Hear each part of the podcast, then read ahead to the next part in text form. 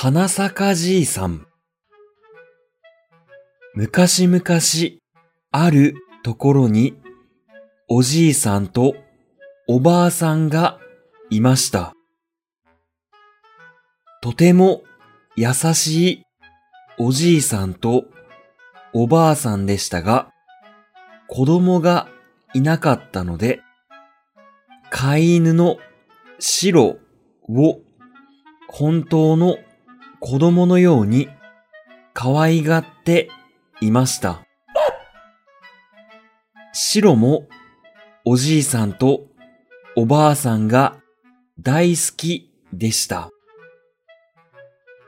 このおじいさんとおばあさんの隣の家にもおじいさんとおばあさんが住んでいました。こちらはとても欲張りなおじいさんとおばあさんでした。欲張りなおじいさんとおばあさんはよく白をいじめていました。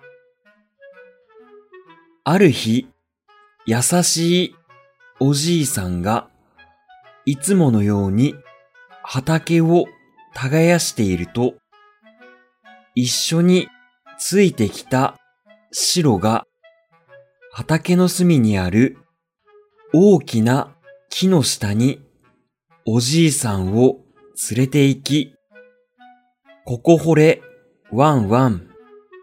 ここ掘れ、ワンワン。と泣きました。何ですか？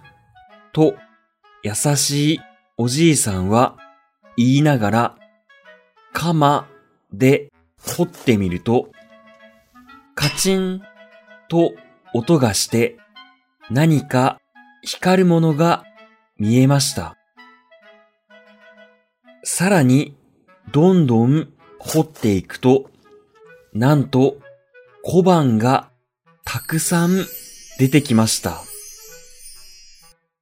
優しいおじいさんはとてもびっくりして大きな声でおばあさんを呼びました。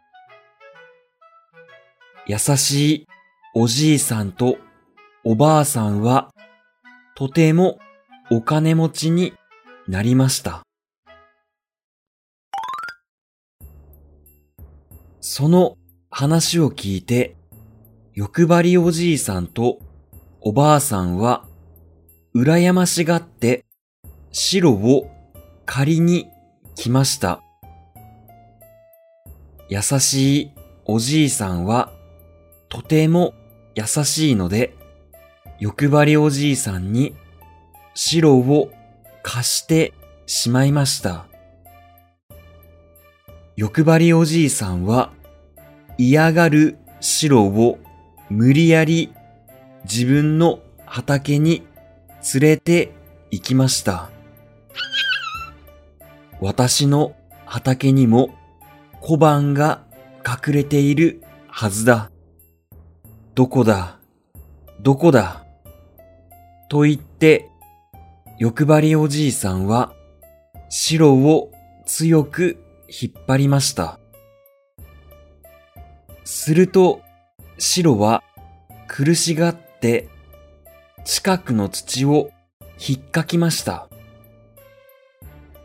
そうか、ここに小判があるのか、と言って欲張りおじいさんは掘り始めましたが、掘っても掘っても小判は出てきません。それでも諦めずにどんどん掘っていくと、急にとても臭い匂いがして、汚いものがたくさん出てきました。欲張りおじいさんは、臭いと叫んで鼻を押さえました。そして欲張りおじいさんはとても怒って鎌で白の頭を殴ると、白は、キャンと泣いて死んでしまいました。優しいおじいさんとおばあさんは、白が死んでしまい、とても悲しみました。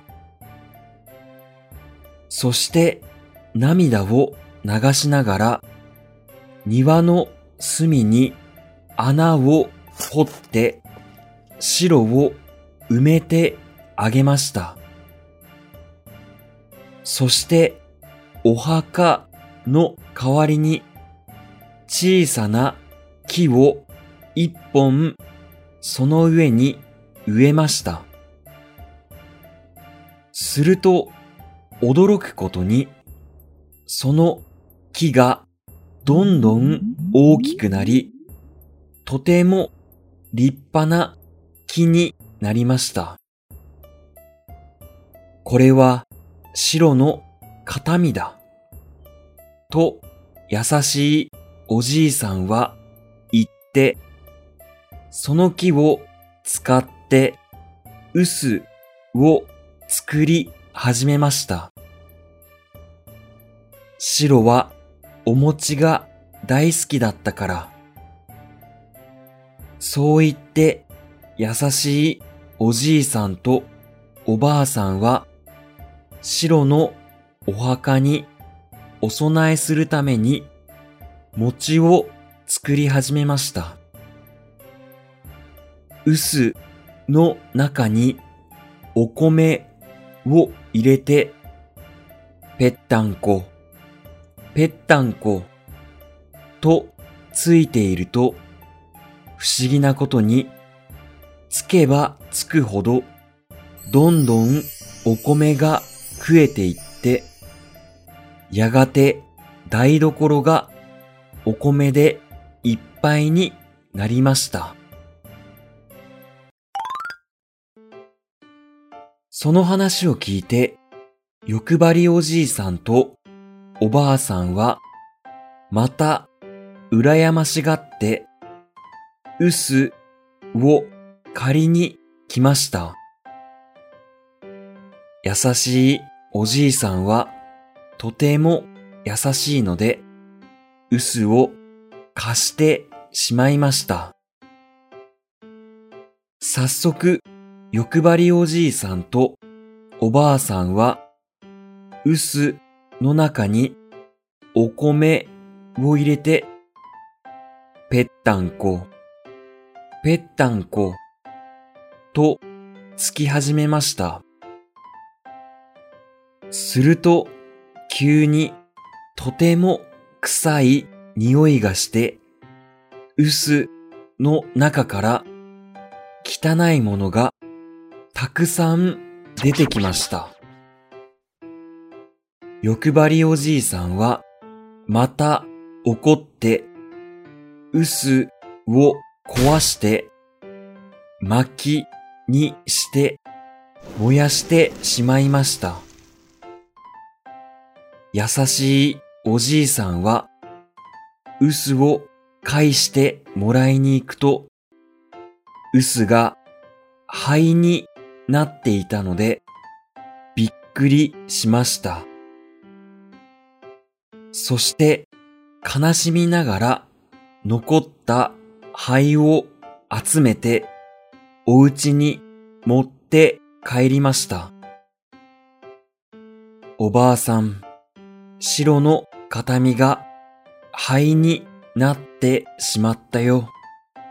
そう言っておじいさんは灰を持って白のお墓に行きました。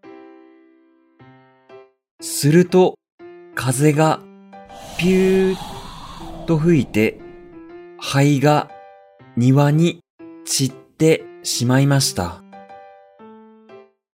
すると、不思議なことに、枯れていた梅の木や桜の木が灰をかぶると、みるみる花が咲いて今は冬なのに、まるで春のような景色になりました。優しいおじいさんは手を叩いて喜びました。これは面白い。ついでにいろんな木に花を咲かせてやりましょう。そう言っておじいさんは残った灰を持って花咲じいさん、花咲じいさん、日本一の花咲じいさん、枯れ木に花を咲かせましょう。と歌いながらいろんな場所で花を咲かせました。すると、お殿様が馬に乗ってたくさんの家来を連れてきました。お殿様は優しいおじいさんを呼んで、ほう、珍しいおじいさんだ。では、そこの枯れた桜の木に花を咲かせて見せてください。と言いました。おじいさんは桜の木に登って金の桜、さらさら。銀の桜、さらさら。と言いながら、灰をまくと、みるみる桜の花が咲き出しました。お殿様はびっくりして、これは見事だ、と言って、優しいおじいさんを褒めてたくさんのご褒美をあげました。すると、また、隣の欲張りおじいさんが、羨ましがりました。そして、残っている灰を集めて、優しいおじいさんの真似をしました。花咲じいさん、花咲じいさん、日本一の花咲じいさん、枯れ木に花を咲かせましょう。と歌いながら歩き回りました。すると、また、お殿様が通りかかって、こないだの花咲じいさんですね。また花を咲かせて見せてください。と言いました。そこで欲張りおじいさんは桜の木に登って優しいおじいさんと同じように金の桜さらさら銀の桜さらさらと言いながら灰を巻きましたが、花は咲きませんでした。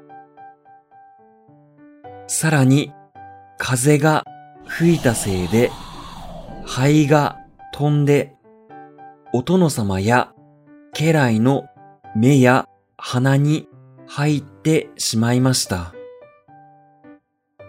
みんな目をこすったり、くしゃみをしたり大変な騒ぎになりました。お殿様はとても怒って欲張りおじいさんを牢屋に連れて行ってしまいました。